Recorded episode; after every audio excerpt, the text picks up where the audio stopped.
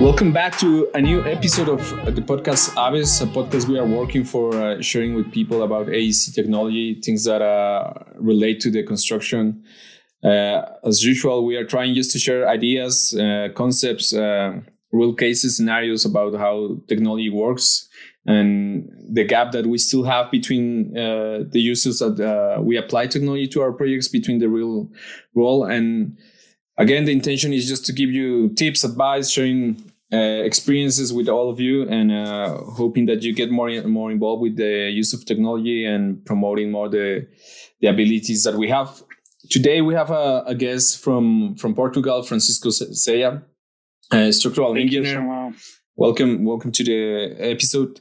He's a structural he's structural engineer that uh, i had the opportunity to work with him like a couple of years ago uh, in in big scale projects. That's um, the topic we're gonna we're gonna talk today about is uh, big scale uh, being being being projects. Sorry, and uh, the intention of this will be to give you like some some uh, some ideas on what's the best way to actually use uh, BIM for big projects. it's definitely many things are really different to what the books says, to what experience says, to what the scope of the project requires or even how to handle like different problems depending on design and etc etc right? So welcome francisco. How are you? Thank you very much for the invitation. I'm very good. Thank you. Uh, so let's let's start this yeah. amazing conversation. I hope.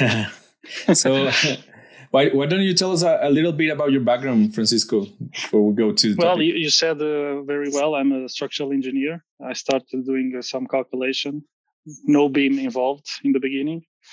I don't even know, uh, didn't know what BIM was when I started. Uh, and then I, I, got involved in a, a project with, which, which we started to model the structural part in uh, in Revit uh, we got involved with the architect and the MEP doing some coordination. Um, and by that time, I was amazed uh, what what those guys were doing, and we weren't. Uh, mm-hmm. So my interest was like, I, I, want to do this. I want to focus on this.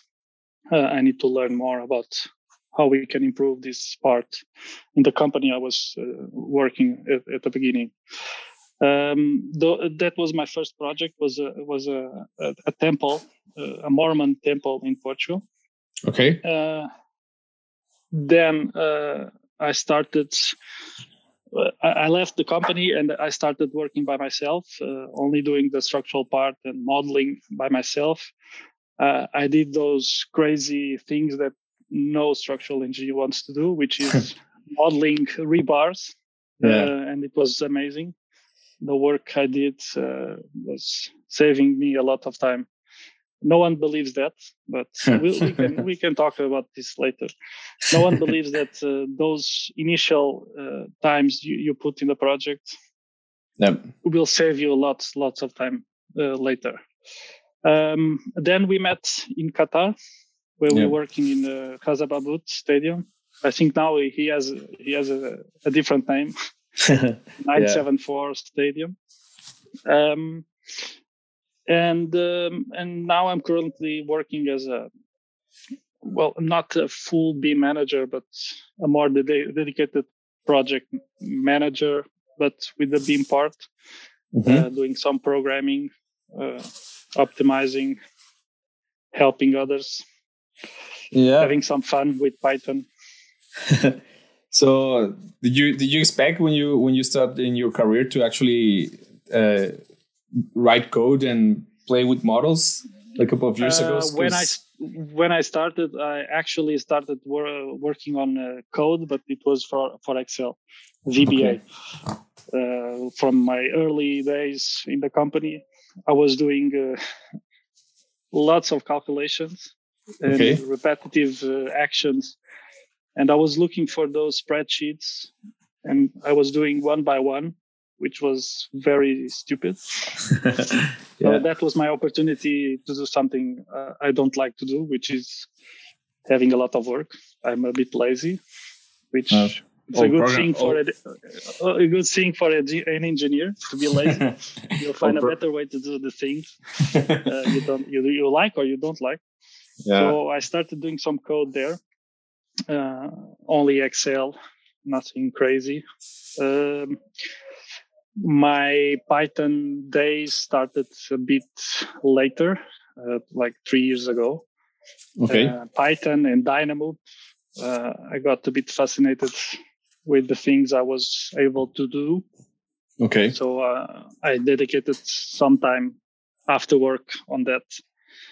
Um, and now it's kind of normal to, to me to open Dynamo and write some some code to optimize or or do some repetitive actions no one likes to do.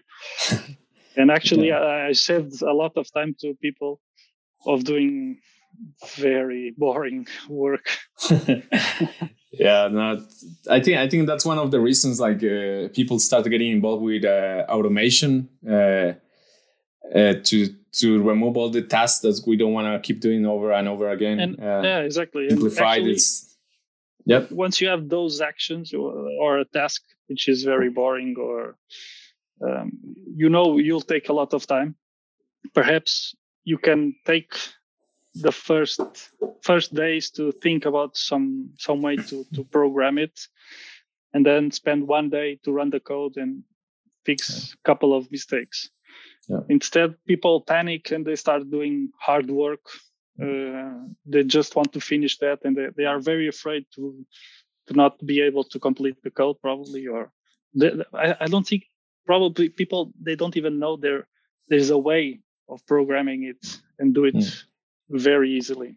Yeah, totally. And that's that's also like a, a really good point because normally people want to rush and finish the work and they don't realize that maybe if you spend like just like you were saying like just another day trying to fix the code you will save like a week of work and uh yeah and, the next time you have to do it mm-hmm. you have already yeah. the code done and yeah. you'll spend one minute clicking yeah. on a button um, yeah so but but that's a typical issue that no one wants to spend time producing something that you you are not feeling it. you need to see something happening.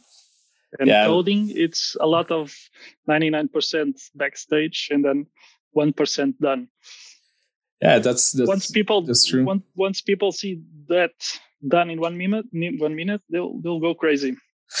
but the rest of the 99% of the time, they are always pressing you to why are yeah. you doing? Just do something. Yeah, yeah, no, I, I, I, I totally understand that point. I, I, think like when we when we when it comes about like skills uh, of programming, uh, I, once you discover the value that you can get with them, you never kind of go back. You know, you you start like just following that that that, uh, that path. You know that there's like huge difference, huge advantage, and just like you are saying, like if you like to be lazy and actually have good quality work, definitely you have to program it. like uh, there's no way that uh, you can expect like crazy results and amazing things with uh, let's just do it like doing manual work. Uh, it's a bit like doing labor versus doing like fabrication in 3d or like in a printer. Uh, like back in the day, so well still in the world like we know we we build manually but uh technology so it's supposed to help us to make life simpler right? So uh, improve to be faster, but with the same quality as as you were doing it manually. Yeah. Uh, so I can give you a small example of this, which is a project I I, I was in. Uh, I was supposed to design a, stru- steel structural roof in uh, with some trusses, and uh, it was a very uh, early stage in the project. So I, I knew that the columns were were changing for sure. The heights, the the weights, everything was was going to change for sure. So why should you model something manually that mm. you will be have you you you will have to change it later? So stop, think how you can do a simple solution of modeling a simple truss.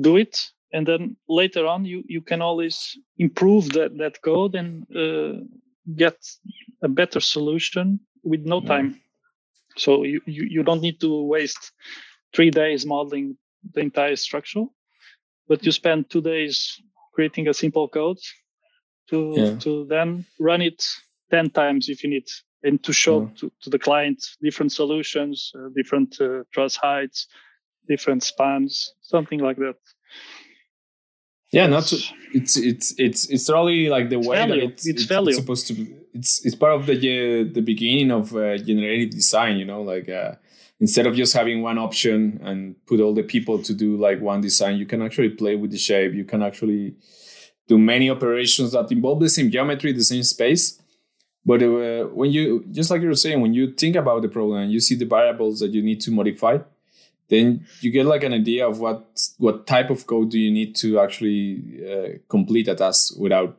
uh, reinventing everything over and over and i mean I, I don't think no one actually wants to place beams or like structural or columns like uh, Oh, and, uh, and just 10, yeah. 10 times? No, no, yeah. no one wants to do that. so, so Trolley, and going a bit to the to, to our topic today, um, uh, we're gonna talk about like what's the what's the value of BIM when when using big scale pro uh, when when playing with big scale projects, and what are the things that we are supposed to remove from the from the the work. Uh, for those who has experience on BIM, uh, probably they have faced some of these issues. Uh, probably if you are big, starting with the use of BIM and and modeling, you you you can take this as a as an advice on things that you need to avoid uh, as well on on the workflow.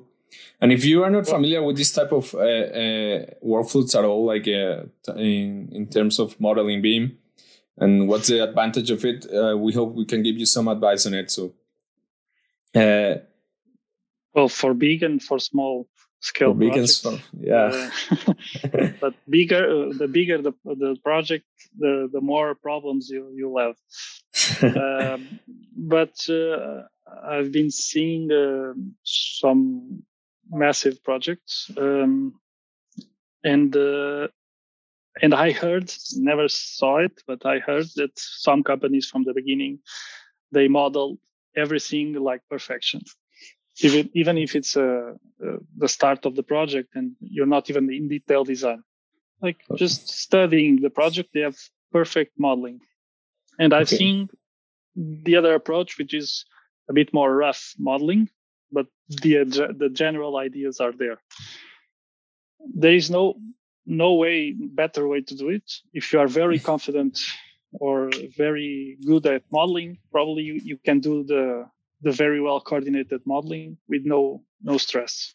Uh, okay. but, uh, I, I i think i prefer to go simple get your concept uh, fine tuned mm-hmm.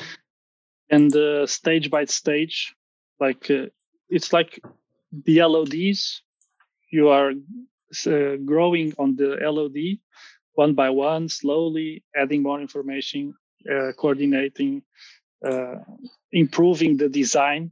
So step by step, you you'll get the, the the perfect solution. For those who modeled everything perfect from the beginning, well, mm-hmm. they have to remodel it several times for sure and they have more elements to to delete or change positions or everything so i think in the beginning you can fix uh, later problems uh, okay. but you have tons of work that you probably don't need and you can simply discuss discuss uh, like the rough solutions to to later improve in um, in terms of quality or elements models. Yeah, and, and this this is a really valuable point. Like uh, for people that is starting to play with with BIM and with modeling, try to go all. I I I, I totally agree. It's really important that you go to the the basics or the general information first before you can uh, access the detail of it. There's many ways that the details can change, and probably like in our experience, I think like we have never seen one project that is frozen in the first. Uh, couple of months of the stages. It's always evolving, and yeah. why why try to fix and freeze everything from the beginning if yeah. if you know that it's going to yeah it's gonna ch- and it's gonna change massively yeah and as well construction life. and just and just like we were saying at the beginning it's it's really cool like if you actually learn and get skills of about programming or you get like the right people to do code for you well you can actually ask them to develop uh, simple codes that help you to understand the concepts and the behavior of it. So later in the project you will start saving time. Exactly.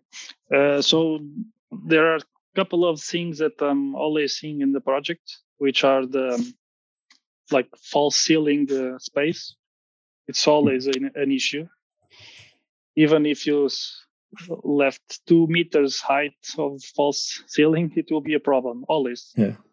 MEP, it's crazy. so this is like, why you, are you modeling everything if you don't know if you have space and trying yeah. to coordinate everything? Like just sketch something with your hands. very simple. Yeah. And uh, the other are usually the technical areas, which have the equipments and electrical and everything. So usually those are a mess also. So I, yes. I approve to do some some 3D modeling um, yeah. because you need to understand the 3D space, but you don't need to go crazy on designing all the valves and pipes and curves and everything. Ah, Usually those are the, the areas more problematic. The rest is kind of easy to solve. Yeah, and I think there's there's a lot of value when, when you're developing models. Uh, uh, this is this technology is supposed to save time when you are actually performance construction, which is actually the real saver. Uh, I mean, it's really good. Like, still, there's a cultural gap maybe that uh, people don't understand the value of having a, a, a BIM model and they prefer just to go and solve everything on construction like uh, you know just give me the CAD files i'll go to the site I'll and solve I'll, it on that because yeah that's yeah. very uh, here in portugal it's very typical to to yeah. send everything to, for construction they'll solve it but uh, you'll spend lots of money yeah. on that because you it's not scheduled it's not like quantified so yeah, you spend a lot of money on those items. And, and and all the problems that you are solving in the model are actually the ones that people try to solve in the construction. Uh, the big difference is just like uh, like you were saying, uh, uh, the amount of money that takes to solve in a model compared to the amount of money that takes to solve on the on directly on the site. And those exactly. those, those those problems you can you, you can actually uh, predict them once you have a model, once you start like doing the workflow of coordination. So there's also like different phases uh, that are required for this uh, type of workflow. And this is related to how when you start the project, like normally uh, you will have architects working, you have structural people working, you have um, and you have engineers like map systems uh, working on the model. But then you have also like a coordination just designed for the model like uh, people that actually start like fixing and and looking for for uh, coordination problems. Uh, this can be like uh, finding clashes. This could be uh, organizing data because when you talk about stadiums airports uh, or big projects like the amount of data that you have in the models is huge. And it's really important to understand how to visualize this as well and this is uh, this is where coding actually becomes really interesting, right? Uh, well, for the information, it's crucial to have some kind of um, script that solves your your problems, and usually it's a script uh, project by project. Uh, I don't believe in scripts for everything. Yeah, uh, you have to always adapt to, to the specific uh, project you are in, the specific information, the, uh, the specifics from the, for the client, for the type of project. Um, but definitely don't uh, don't write the information manually. Yeah. At least roughly you can do some yeah. scripts r- roughly, then go like check what's going on, but don't please. it's uh, I've seen uh, no, and uh, I've seen uh, especially in the structural uh, models, which you have to identify the the same types of columns that go from the bottom to top, like group them by yeah. types. Uh, the beams, which are numbered by axes and levels, and so imagine someone populating that information manually on a project that you have uh, 1000 uh, beams can you imagine going yeah. through all the beams and uh, just putting one two three four it's uh, it's crazy yeah. actually you have to combine a, a bunch of uh, parameters yeah. if you have different buildings different levels different uh, zones uh, you can combine all that information based on coordinates based on uh, another parameter that you already have based on the built-in parameters like levels or height something like that. Uh, and then like work some magic preferable in python because it's way faster and way easier to organize lists or dictionaries. Mm-hmm. and then once you have the, the information organized and the parameters you have you just populate. Yeah and and that's that's super valuable like people that uh that get these skills they can actually manipulate data and visualize data. And this becomes crucial when you are like doing operations for logistics when you want to do like uh, if you are familiar with COBie or not well there's a lot of things that are good from COBie i know a lot of people is just like what do i need all this data? What is this mess? What is all this combination of parameters? But uh, all companies are basically like even amazon developed like this type of coding to take uh, control and track of the operations because it's a it's a term of logistics and it helps a lot when you actually structure the, the information of your elements. You can also realize when you are missing elements or like if you have inform like elements without information that are required to be updated. And this helps you to actually have control and success on the on the quantifications of the elements on the estimations when you want to like link things to like uh, concepts uh, and share the information with the people that is going to do like a uh, well budget and construction where that's the that's basically the saving that we are aiming to do. Yeah for um, us like architects engineers uh, sometimes it looks very stupid to to combine all the, all these parameters and spend a bit of time doing that but this is a huge saving time for later stages of the project. Um, and this disconnects this connection between the engineers and the construction or the facility management. Yeah. Uh, it needs to be we, we need to reduce this gap. Uh, the engineers need to understand what facility managers are doing and facility managers mm-hmm. need to understand what engineers are doing the difficulties of each other helping each other from la- uh, e- um, beginning of the project yeah uh, otherwise, you'll you'll uh, you'll finish the project and then someone comes, ah, we need to uh, 10, 10 more parameters. but you you could have done that from the beginning and carry on uh, yeah. much easier and understand exactly what what those parameters are and what what uh, the intention of them yeah and, and, this is also a good point like you need to you need to figure out like what parameters you need instead of just trying to go crazy and try to go by the book. Uh, Everything. If you if you try to apply the, the entire COBie list, yeah, for what? Why do you need yeah. that? Yeah. And actually, sometimes the the fault is from the client, which yeah. they don't understand. They want everything. Uh, they have some consultant that's selling them. Uh, we need this, we need that, uh, and the, sometimes they need to ask why. Why do I need yeah. this? What's the point? Yeah, because I've, not... I've been doing projects for 30 years in CAD. And now they are telling me, since I'm working on 3D, I need to have all this information. For what? Yeah.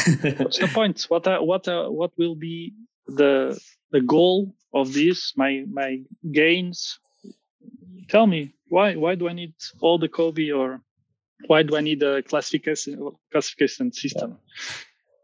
Yeah, yeah no, important? Ex- exactly. I think like the first thing is that you have to question like what's uh, what's the value that you're gonna have from that. Is def- there's definitely. I mean, we know both that there's definitely a change between the CAD and the BIM uh, workflows, and the value to have uh, uh, the information on it is to have the correct information and just the right amount of information in the model according to the scope that you also need. Right, like uh, if the scope of the project is just uh, go to schematic design, well, you just you just need uh, a certain amount of data. If you are doing design development, then probably you you have to worry a little bit more about detail, uh, about the geometry, etc., uh, etc. Et right? But uh, exactly.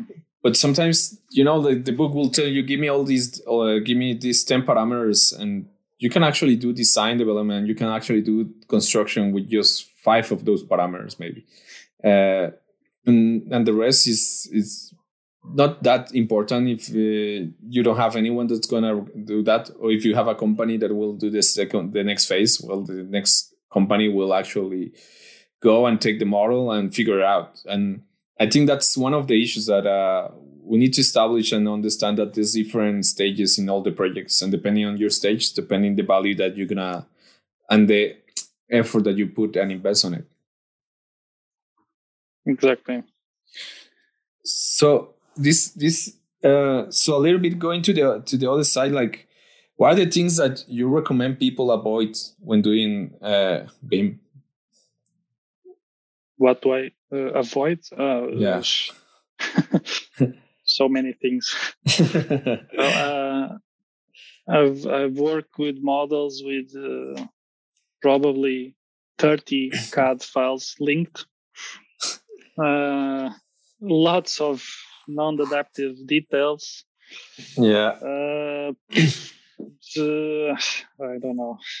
Um, it's crazy because people are still very attached to the CAD, uh, like yeah. typical details, or and they don't want to increase the let's call it LOD of the elements in order to extract some details from there. Um, but the problem is you start messing with manual stuff with a very beautiful adaptive model, and that's the the the, the point where you you start having lots of issues. Okay. Because you have typical drawings that you drawn 20 years ago, uh, and you adapt them to all the projects. Uh, but then what you modeled, it's not corresponding so would it be easier to just create a section on that uh, that particular area and probably draft on a bit on top of it? And every time the geometry change or the position change, everything is adapting.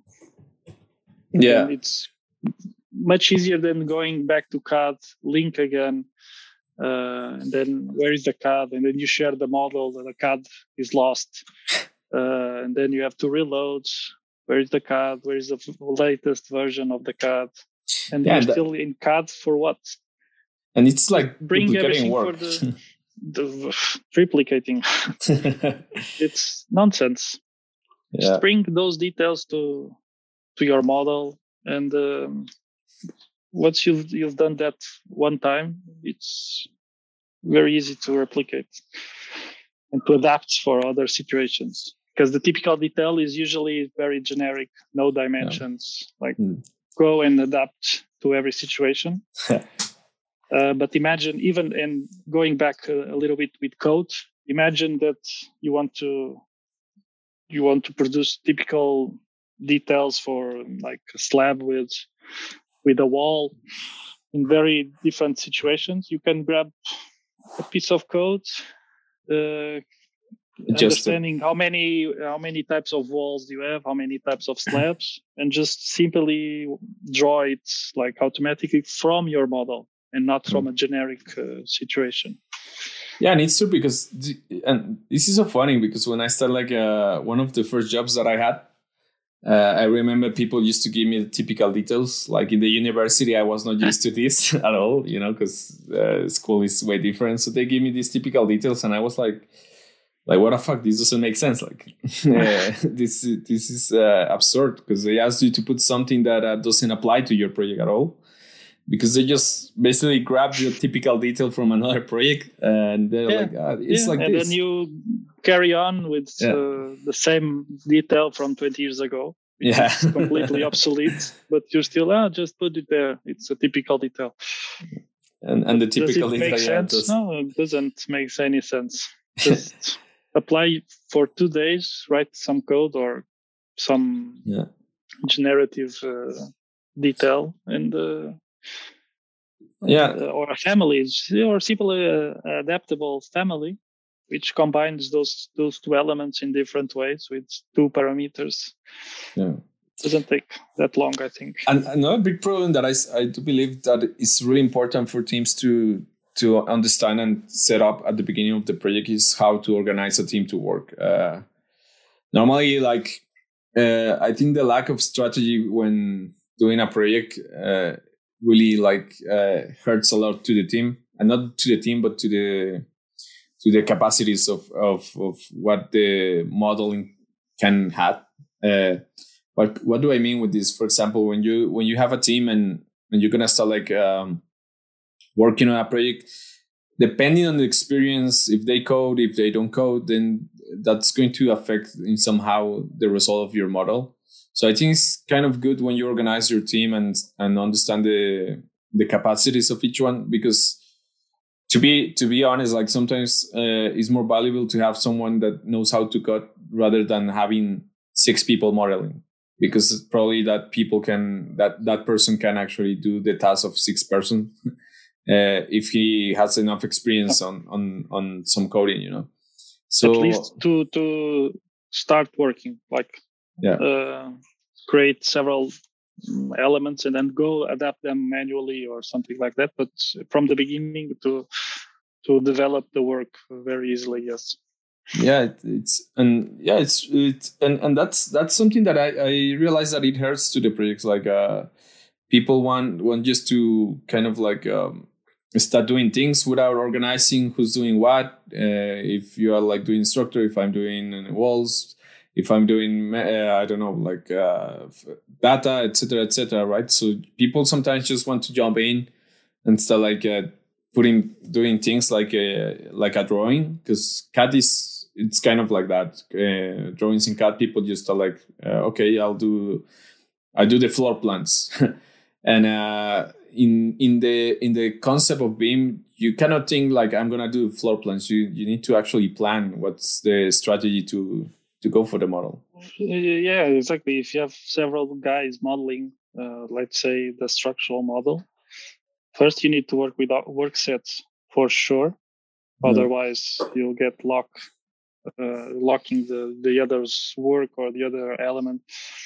So that's the first strategy that I would would advise to to work on the work set creation which usually the, the companies they have already those templates so it's yeah. not an issue uh, and then you need to understand what are you doing. Uh, always look at these work settings. If you are doing the right things on the right work set, and um, yeah, well, in the big projects, yeah, you either you go by all the beams, all the columns, all the floors, all the stairs, or you have like buildings and you'll model the entire building. The other guy models another building. There's different types of approach uh, believe probably dividing by building each it's much easier because you control the entire building for yourself and you understand it better instead of placing elements randomly on the, the on the void of the model. Yeah. Um, so i would say that probably it's the best, best approach to work building by building uh, individually but with the correct work sets uh, always. Yeah not and it's it's super crucial to to have this this type of strategies and and an understanding of the project. Another big issue that i still believe that uh it's not the best is how do you uh, do the administration of the models uh, like normally i it's really strange when you work with a firm that uh, knows where they are going uh, sometimes I had a lot of experiences where people is just kind of like going on the flow and we will adapt. Which yes, it's important to have adaptation for this type of uh, work, and this this is important for like really big scale projects. Like having a strategy will save you a lot of time rather than just improvising the whole time. Sometimes improvising can be like a a bit messy, especially when you have tons of elements and tons of data. So how many models you have what do you put in those models what's the size of the models because uh, all models have uh, limits on terms of size and and behavior and sometimes uh, putting everything like uh, in just one model is not the best strategy at all this this became well, like probably if, to begin with probably it's not the, oh. the worst idea to start yeah, everything together uh, to place some rough elements or even uh, like aligned ones and a bit coordinated because it's always easier to separate than combine models. Yeah, yeah. So I would prefer to to start everything together, mm-hmm. uh, and always um, controlling those issues that you were talking about: size, uh, elements, what kind of work we are doing, and then later, and if it's a big scale project, uh, sooner or later you have to to split the models. Yeah, it's impossible to go to those kind of detailed models you cannot like or is it a small house or building? Or what you have a massive project with several buildings all together? Uh, you cannot.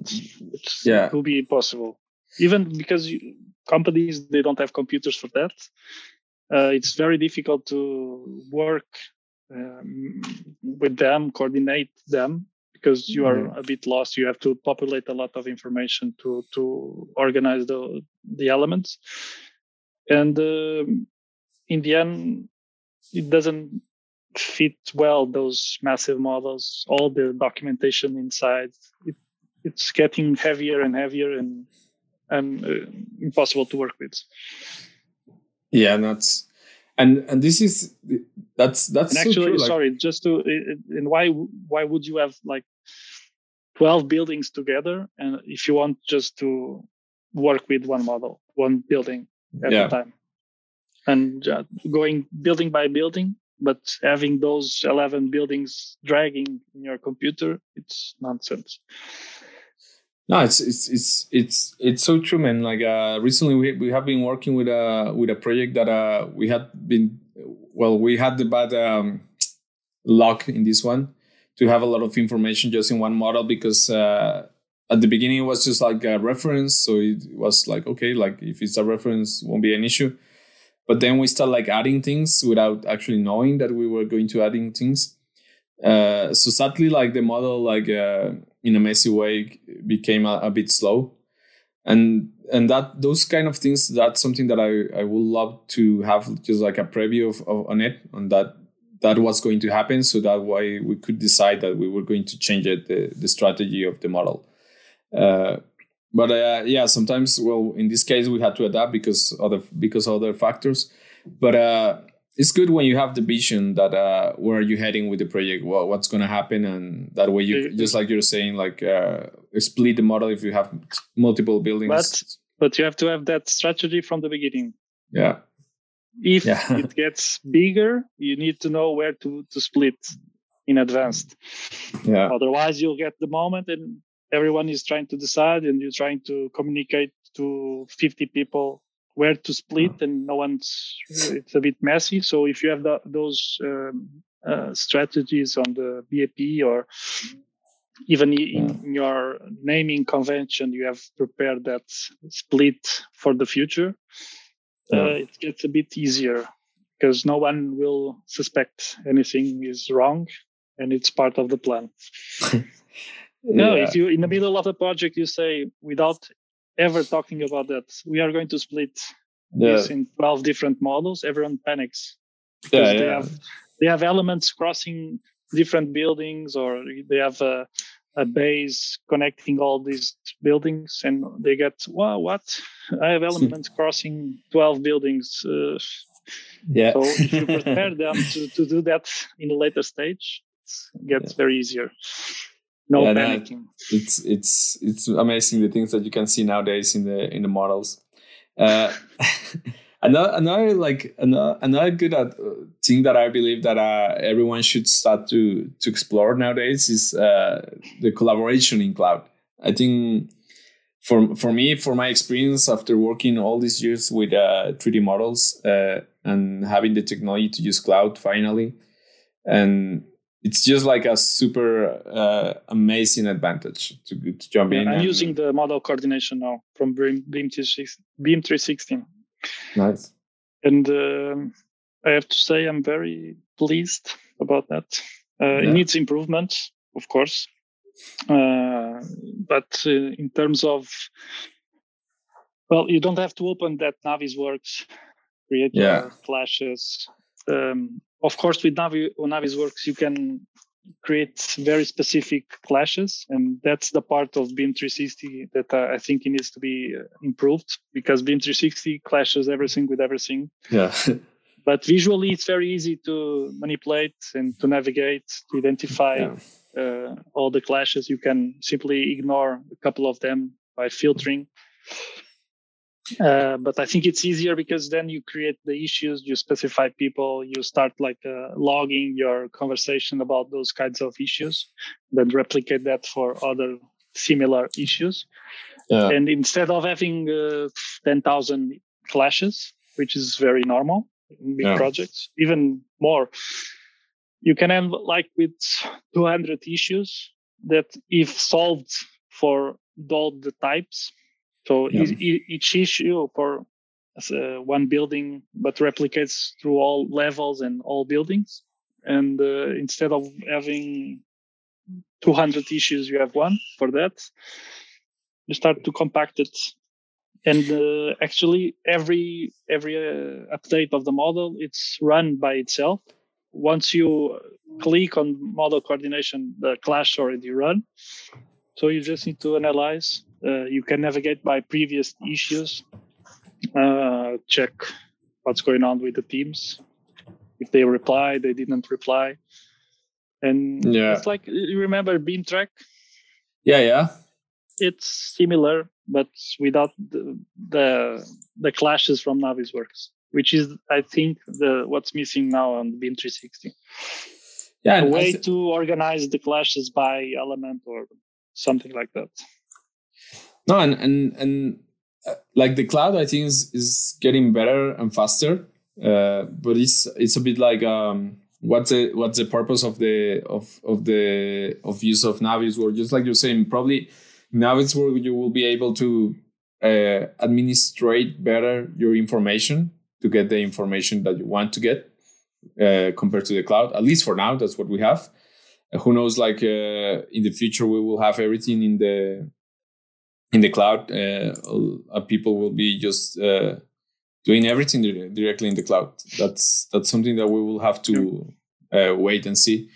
But uh, you still use the you can still use Navisworks, um, create issues, pass them to viewpoint viewpoints viewpoints, yeah, and then send it to BIM 360, and you'll get the views there. Yeah. Um, but I'm not sure. Mm, I'm still um, processing that information. Not sure if it's the way. Uh, well, it, it's still good for uh, if you have a coordination meeting and yeah. you want to show some elements, of course, no doubts. Uh, and if you want to run a quick, a quick analysis or something like that, it's good to show mm-hmm. high management or even the teams like very quick what's going on with the models. But in terms of follow ups and yeah, and uh, bringing the designers to those issues and uh, talk with each other, I think BIM 360 will be a better way to do that. To interact yeah. between uh, disciplines, yeah. Uh, not not like just showing the the issues, but talking with people say is this electrical issue and the electrical teams say now the mep the mechanical needs to adapt. And mechanical replies and then solved you move on. That's the dream. It doesn't work like that. I wish. It could it could work like that. And that's why we'll, we'll have to like us uh, we are here to do that. Yeah. To do that. No and, and definitely i mean it's been ages since I stopped working with CAD. Uh, I think once I discovered the value of models, uh, I was just like, okay, so I'm just like for me, start just like doing a simple model and figuring out that I could save a lot of time doing sections. that was just like uh, the beginning of it, and uh, and and just like when you start like advancing and you start like realizing all the things that you can save, not only on your personal work but you realize that you can save a lot of effort for a construction. Like BIM is know that it's known that you can save uh, about 20 to 50 percent of construction uh, budget just by using BIM properly. And uh, if you translate that amount of money of save of savings to the to the value of the construction, uh, you're talking about like huge uh, amount of money. Uh, until and yet the people, well, companies they don't understand that with those savings you can basically pay a whole proper operation of BIM and uh, and still get get your savings because sometimes people when you charge BIM they're like, well, like compared to CAD, this is like uh, way over budget. But why am I paying this? Yeah, and people need to to follow up. Like this is not CAD. This is uh, completely different than CAD, and the savings are real. Like uh, some some countries, I think, like you are familiar with that. Uh, some some countries or some cities from some countries, they already uh, have BIM as a mandatory. Uh, it's not something that uh, you can actually do to to improve but they have it as a, as a mandatory not only because of the savings because they can they also realize to have that uh, having the value of data for cities is is going to be really really important for the next generations uh, for the recent future of the cities yeah but only having uh, like designers working with BIM or whatever the software yeah. it's not enough because they will model it. Okay, uh, my structure is here, my mechanical is here, my electrical is here. But if they don't collaborate, if they don't talk, if there is no coordination, like it's yeah. mandatory to have someone coordinating. Otherwise, you get to. I, I, I saw a couple of months ago a model. Mm-hmm. Uh, apparently, they were starting construction on that week, so I had access to the models and I run a simple clash detection and I was saying, how how are you going to build this? Yeah, you have you have ducts inside the the steel structure. Yeah, uh, you have foundations with uh, pipes crossing it. What's going yeah. on here? Yeah. So, yeah. yeah, they work in Revit. They show a pretty model individually, or even with the architecture, which hides all the issues. But once you start getting the real information and coordinating it, it's a mess. So those are the cases that uh, give a bad name to BIM. Uh, because the clients then say, why, why did I pay for this if it's a mess? Yeah. Now, who's going to solve the construction team or go back to the, to the engineers to, to solve this? And, and probably it's, it will end like one of the projects in Qatar, uh, hmm? the, the white stadium. remember? yes we were in the middle of construction and we were, we were still having tens of thousands of clashes and yeah. and 200 models to figure out the detailed design shop drawings and what was yeah, going yeah. on there the stadium is built so i hope everything is fine with the stadium and someone solved the issues yeah um, but I, I, think they lost the value of being there by going into construction without a proper coordination. Yeah. Because I'm pretty sure they solved lots of issues on construction sites instead of working with the models. Yeah, and sometimes, well, it's, it's just like we are saying, we, we adapt to what we have, to what we can, to the team that we we can get, and especially in these big projects, like uh, I think it's it's really important to also consider like the the company is trying to pursue to build like beams BIM models like that because definitely it's not an easy task especially in big scale projects. Like it's not the same as in a solving coordination in a house. But when you talk about stadiums uh, airports like uh, big things like coordination is a huge uh, task of the of the project. And uh, at least having the experience to and and this is this happened to me like i remember back in 2014 i was building a, a, model for a data center. So we were talking about we are talking about like tons of uh, uh, MEP systems. And back in the day you didn't have dynamo you didn't have anything to control the data or like so i realized how difficult it was to to do coordination in these type of models without having all the infrastructure that we have now in the softwares or in the cloud and just jumping to that type of uh, of uh, of modeling and that detail of modeling was like a an amazing experience. That project also was like um well that project was like it was good at the time, but at the same time, if I think about it, it was it had so many problems uh, when we develop it, and uh, it's not that um, I can say that um, that it was a fail. I, I, think like actually I can I consider that project as a as an amazing experience on what are the things that you you need to actually develop and to understand the value of having a model and how to use the model, not just like jumping in and go crazy because you have to deliver anything uh, it's more important to hold on a bit more like because if you save i think if you save uh, if you spend one more uh, another month in a model you're gonna spend like probably you're gonna save like three months of construction like at least you know? And people don't understand this yet. Yeah, but no one wants to spend uh, lots of time in the beginning because they are always thinking that the project will change uh, we are wasting time. We are wasting resources. We are wasting everything. Oh. yeah. Just put something there and uh, this mentality is what's delaying everything in the future yeah. of the project. Uh, don't don't waste a lot of time because this will will change for sure. Uh, but if you you spend a bit more time and you talk with the rest of the team the, the rest of the engineers the architects if you dedicate a bit more time in the beginning yeah. you solved all the issues so there's no need to change in the future only if uh, layouts or clients wants to change something that's a different issue but in terms of like technical spaces um, technical areas coordination spend a bit more time in the beginning to to gain it on the detailed design or construction. Yeah. No, and, and yeah, many things to, to keep evolving, but uh, definitely it's a technology that's worth using. Uh, a lot of value on it when you apply it correctly. So, anything you want to add to to people that is actually uh, doing this? Any any any last opinion on what's the what's the vision for the future of BIM and and any advice you want to share with the audience? Uh, uh, I'm yeah,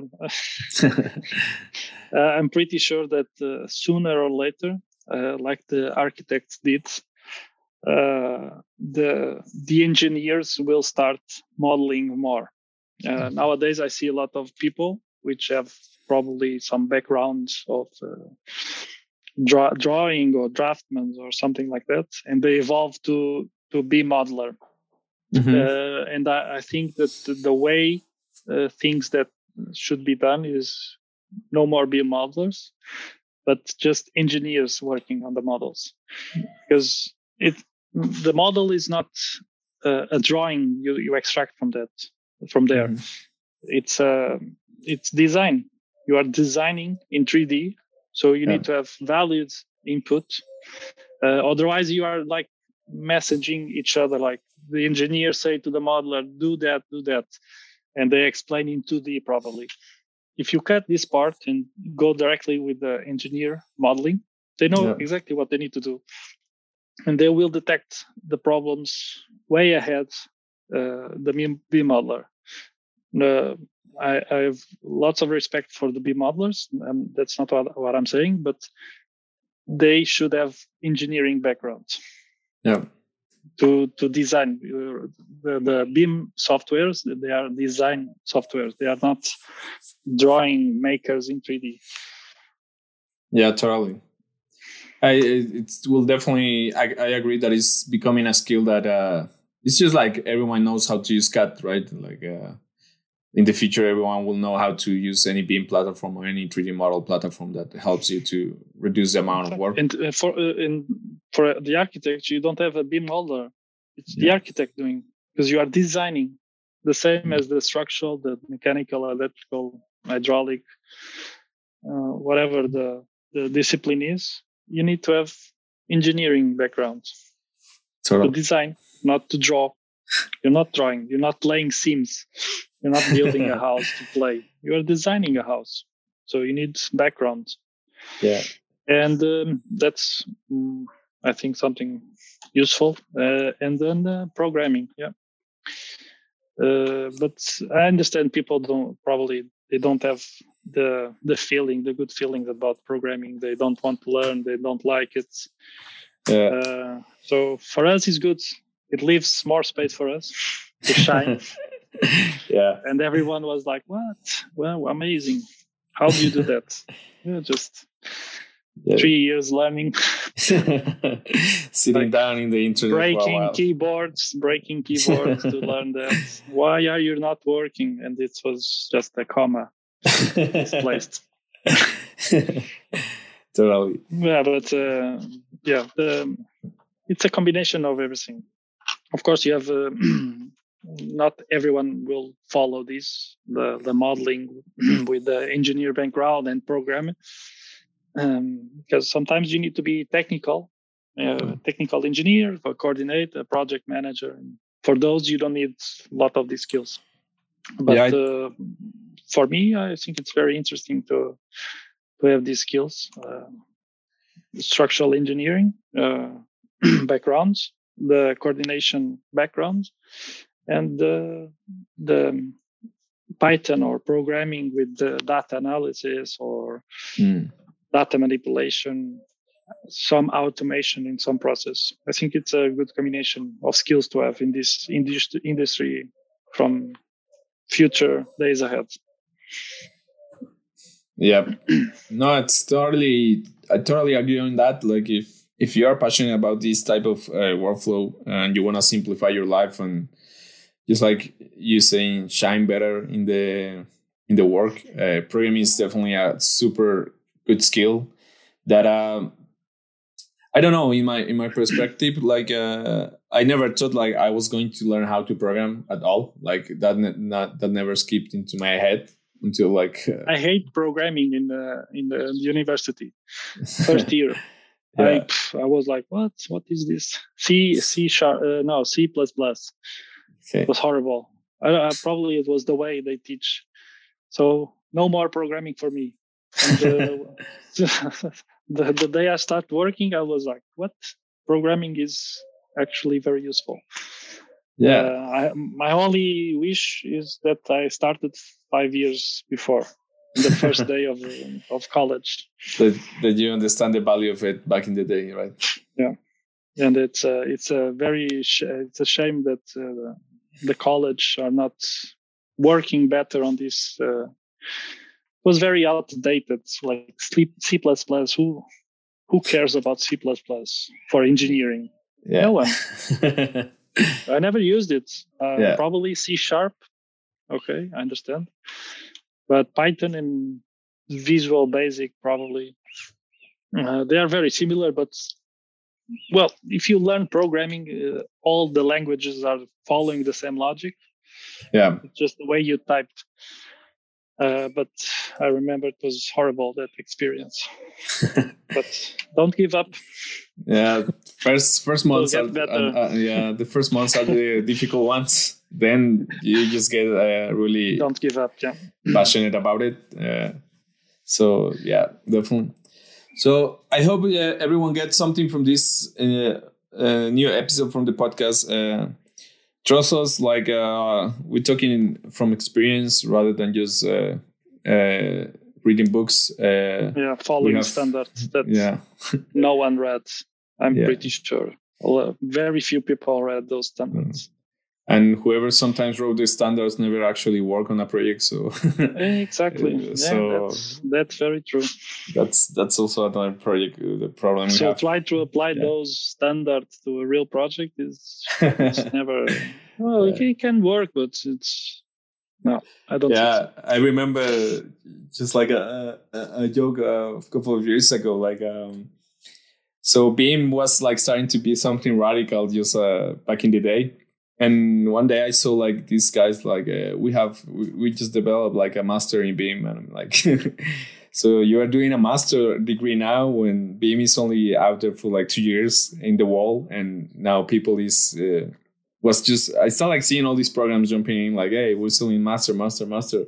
And I'm like what, what, what's the point like you of having a master when this has just been like uh, two years uh, like in the wall? So the reason I say this is because like imagine like if just we just came up with mathematics like two months ago and we still like we want to do a master on mathematics like uh, it doesn't make sense you know? So it doesn't make sense I, I, I think I think BIM is a bit like that and especially because the problem well one of the advantages of this type of work is that it's basically based on technology and technology technology is evolving like super fast like it's not evolving like in, in we are not talking about scope of 10 years uh, we are talking about like there's like huge difference on the libraries that we have like one year ago to the ones that we have today. Uh, so you have to keep up like really fast. And to keep up uh, the best way to actually at least in my experience is the internet. Like uh, go and figure out and like, work uh, work yeah. on it. Like theory is very good for other things. But in this Yeah. case i think working on this and understanding the big scales the, or even small scale projects they are they won't work with all those rules or all those uh, impositions of the, the standards it's never going to to work it's, it's totally like that. Well, so hope you enjoyed this episode, and uh, we'll come back with more episodes. Thanks, Francisco, for having for being with us today. thanks for the, Um, the invitation samuel it's a pleasure I hope we speak soon with the rest of uh, of the people who's interesting. If you want to know more about Francisco, you can definitely contact him through LinkedIn or about his work. If you have any doubts, uh, definitely uh, a structural engineer that uh, has the skills to help you assist you in projects or collaboration. So I will leave the the link to his LinkedIn profile there in the in the podcast episode. Uh, feel free. I'm pretty sure like he he can give you a hand in anything that you require for for this type of operations. I have a, a very interesting article in LinkedIn if you want to check it. yeah, I just wrote one. you remember that? Uh, you helped me with that also, actually. Yeah. Uh, I'm not very active in uh, social media or LinkedIn or something. Uh, Uh, but but yeah, feel free to. if you if you reach this this point in the the podcast, it's congratulations and feel free to contact us for sure. yeah yeah I'll, leave the I'll, leave the the links uh, for that for that one. That was actually a good one. And um and hopefully you learn you get more about this uh you you learn more about this value of using technology. So thanks francisco. Thank you, Samuel.